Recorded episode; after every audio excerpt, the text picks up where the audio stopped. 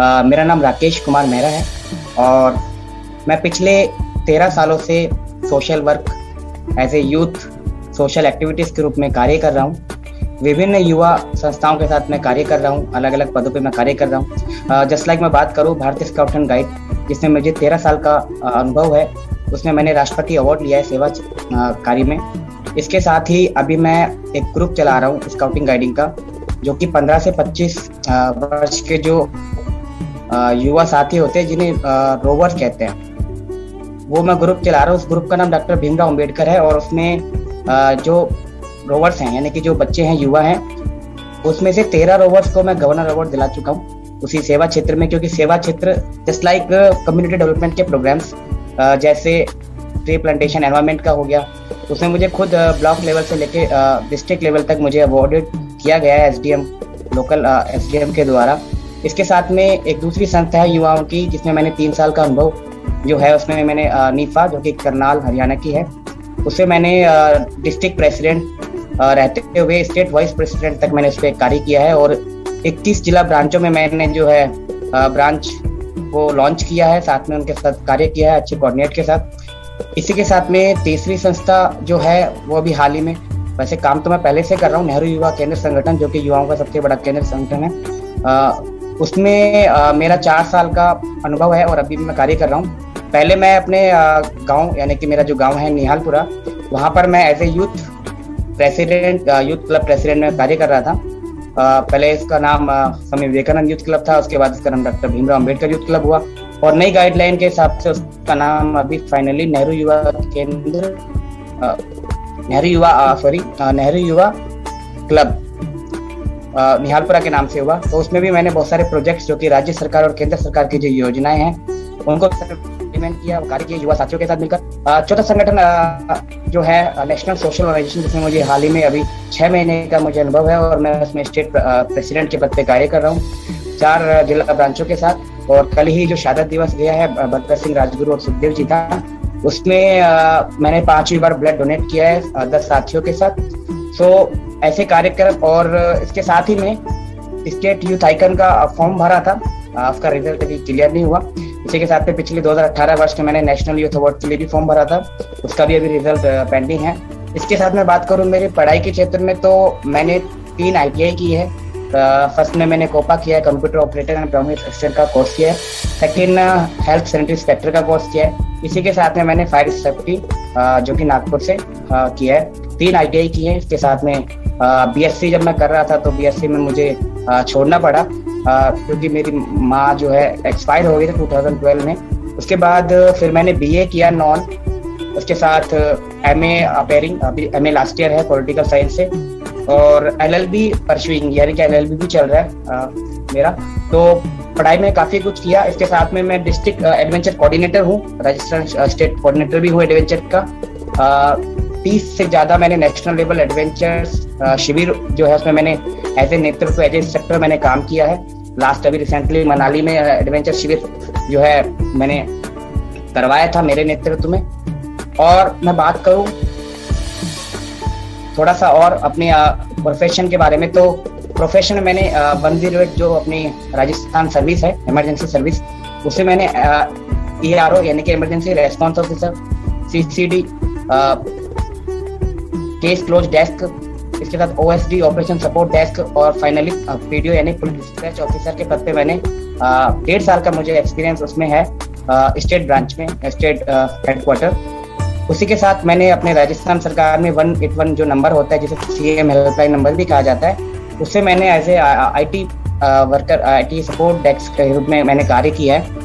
क्योंकि मैंने network certified engineer का कोर्स किया था प्रोफेशन में अलग से क्योंकि मुझे कंप्यूटर बहुत अच्छा लगता है कंप्यूटर का मुझे जानकारी बहुत अच्छी लगती है। तो मेरा कहीं ना कहीं पहले से इसमें मेरा बहुत ज़्यादा इंटरेस्ट था लेकिन मैं उसे वेरीफाई नहीं कर पाया कि मुझे कंप्यूटर बहुत अच्छा लगता है। तो ये चीज़ें मेरे बारे में हैं और मैं समझता हूँ काफ़ी कुछ इस बारे में मैं जानकारी दे दी है। जी जी बहुत बहुत धन्यवाद। तो मेरा अगला सवाल राकेश जी आपसे ये है कि आपकी वंडर वुमेन कौन है? देखिए मेरी वंडर वुमेन जो है वो मेरी दीदी हैं बहन जी जो कि मेरे जो ताऊ हैं बड़े पापा उनकी लड़की हैं बीना मेहरा वो मेरी वंडर वुमेन है। खूब राकेश जी बहुत खूब। तो मेरा अगला सवाल आपसे यह है कि वो क्यों आपकी वंडर वुमन है? क्या जर्नी रही है उनकी? क्या करती हैं? जिसकी वजह से उन्होंने आप उन वो आपकी वंडर वुमन बन गई? देखिए उसका कारण सबसे बड़ा एक ही कारण मैं बता पाऊँगा क्योंकि जिस समय वो पैदा हुई थी मैं तो नहीं हुआ था उस वक्त क्योंकि मैं छोटा हूँ। तो जिस वक्त वो पैदा हुई थी, सबसे पहले वो बहुत बड़ी है तो हमसे उन्नीस सौ इक्यासी में वो पैदा हुई थी। तो उस वक्त क्या था कि हमारे गाँव में, वो लोकल हमारे गाँव में वैसे पैदा हुई थी। तो वहाँ पे क्या था, उस वक्त लड़कों का जन्म ज़्यादा हो रहा था, फैमिली के अंदर। कोई लड़की नहीं थी। तो जैसे ही उनका जन्म हुआ तो आप यकीन मानिए, मुझे जैसा मुझे पता है, मैंने पूछा इसके बारे में तो ये बताया जाता है कि लगातार तीन दिन तक युवा मतलब हमारे जो बड़े बुज़ुर्ग हैं, दादा, दादी और जो फैमिली मेंबर हैं, यानी कि महिलाएँ और पुरुष, उन सभी ने पार्टी के रूप में जो अभी वर्तमान में जो पार्टियाँ चलती है, इस तरह से उन्होंने उन्नीस में मतलब सेलिब्रेट किया एक लड़की होना। तो आप समझ सकते हैं, वो मेरे लिए डेफिनेटली इस चीज़ को आज के परिवेश को मैं देखूँ तो ये चीज़ बनता है। और उसके साथ में उन्होंने बहुत सारा संघर्ष किया अपने जीवन में। और संघर्ष इस तरह से कि मतलब अभी तक हमारे परिवार में कोई लड़की गवर्नमेंट जॉब में नहीं है। लड़की हुई उसके बाद गवर्नमेंट जॉब में और फिर वो युवा साथियों को प्रोत्साहित कर रही है उस क्षेत्र में। इसलिए मेरी वंडर वुमेन वो है। अगर इंफॉर्मेशन की बात करूँ सबसे ज़्यादा जो मुझे मतलब उनसे मैं प्रेरित हुआ उसका ये रहा कि जब वो 2004 में तैयारी कर रही थी बीएड की उस वक्त वो फुल टाइम उनके प्रेगनेंसी थी और उस वक्त वो कंडीशन में थी और उनके जो हस्बैंड थे निर्मल जी जीजा जी वो गुजरात में फार्मा की पढ़ाई कर रहे थे फार्मेसिटी की पढ़ाई कर रहे थे तो वहाँ पे उनके साथ कोई नहीं था, उनकी सास थी तो वो सास को भी वहाँ पे मतलब उनकी देख रेख करना, अपनी बी को, क्योंकि वो उनका वर्ष था तो उसको भी मतलब मेंटेन करना, और दूसरा वो पेन जो उस वक्त वो सह रही थी, वो बहुत बड़ी बात थी उस वक्त जो मैं तो वो मुझे उन्होंने शेयर किया बकायदा, ये मैंने उनसे जब पूछा, दीदी से तो उन्होंने बताया कि इस तरह से मेरे साथ बना था। वो किस कारणों से आपकी एक इंस्पिरेशन बन गई? ऐसी क्या चीज़ें आप आपके लिए वो उन्होंने ऐसी ऐसी कौन सी चीज़ें ऑफ़ कोर्स आपने बताया कि वो आपकी गाँव में आपके आपके लिए क्यों वंडर आपके लिए वो क्यों इंस्पिरेशन बन गई और आप क्यों सोचते हैं कि वो बहुत सारी अलग दूसरी महिलाओं के लिए एक प्रेरणा बन सकती हैं? देखिए, उनका सबसे बड़ा रीजन ये है कि जैसे आज के मैं परिवेश को देखता हूँ तो महिलाएँ, झिझकती हैं मोस्टली अभी भी। और वो ऐसा कुछ काम नहीं कर पाते हैं। लेकिन उनका क्या था?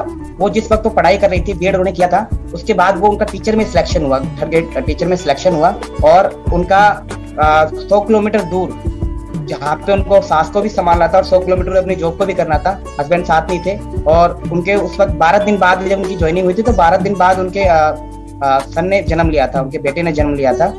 तो उस उस कंडीशन में उनकी सास को संभालना और उनको संभालना और मैं बात करूँ उनका जो अनुभव है मतलब जिस तरह से शिक्षा उन्होंने ली, और उसके बाद वो रुकी नहीं।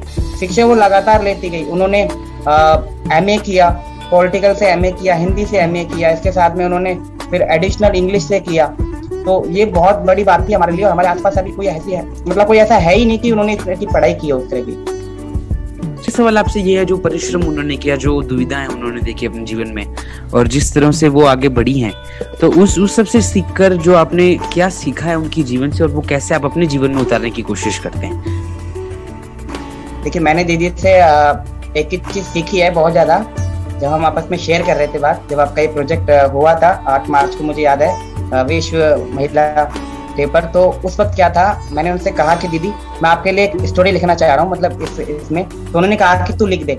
तो मैंने बोला कि, मुझे ज़्यादा जानकारी आपके बारे में है नहीं। तो उन्होंने कहा कि, ठीक है, मैं बताती हूँ तो पॉइंट आउट कर ओनली वो वो बर्तन माज रही थी और अपने, मुझे बताती गई तो मैं पॉइंट आउट करता गया। लेकिन मुझे उस दिन लास्ट डेट था सबमिट भी करना था। तो मुझे, उन्होंने एक चीज़ बहुत अच्छी बताई कि वे, जब वो बचपन में थी तो वो ये चाहती थी कि मेरा सपना है कि एक टीचर बनूं। उनका सपना था कि वो एक टीचर बने और यदि किसी कारण वो टीचर नहीं बन पाती हैं तो मैं खुद का एक, अपना कहते हैं ना कि एक, जैसे आत्मनिर्भर, जैसे भारत जो अपना चल रहा है विषय अभी, उसमें खुद का कोई जॉब यानी कि वो चाहती थी कि यदि मैं टीचर नहीं बनती हूँ तो मेरा खुद का ब्यूटी पार्लर हो। लेकिन मैंने ये महसूस किया कि अगर अपनी लगन हो, मेहनत हो, और अपन किसी चीज़ को देखते हैं और फोकस करते हैं तो वो चीज़ हमें मिल जाती है और डेफिनेटली उनको देखिए कि आज वो टीचर है और अच्छी सैलरी पे वो काम कर रही हैं तो वो बहुत बड़ी इंस्पिरेशन है मेरे लिए। जी जी बहुत बहुत धन्यवाद राकेश जी। आ, अच्छा लगा आपकी स्टोरी को सुनकर अच्छा लगा आप, आपकी बातें सुनकर और जो आप बता रहे थे अपने दीदी के बारे में उनके परिश्रम के बारे में उनकी कठिनाइयों के बारे में तो बहुत बहुत धन्यवाद ये स्टोरी हमारे पास लाने के लिए और आशा करता हूँ कि आप नेक्स्ट राउंड में जाएँगे।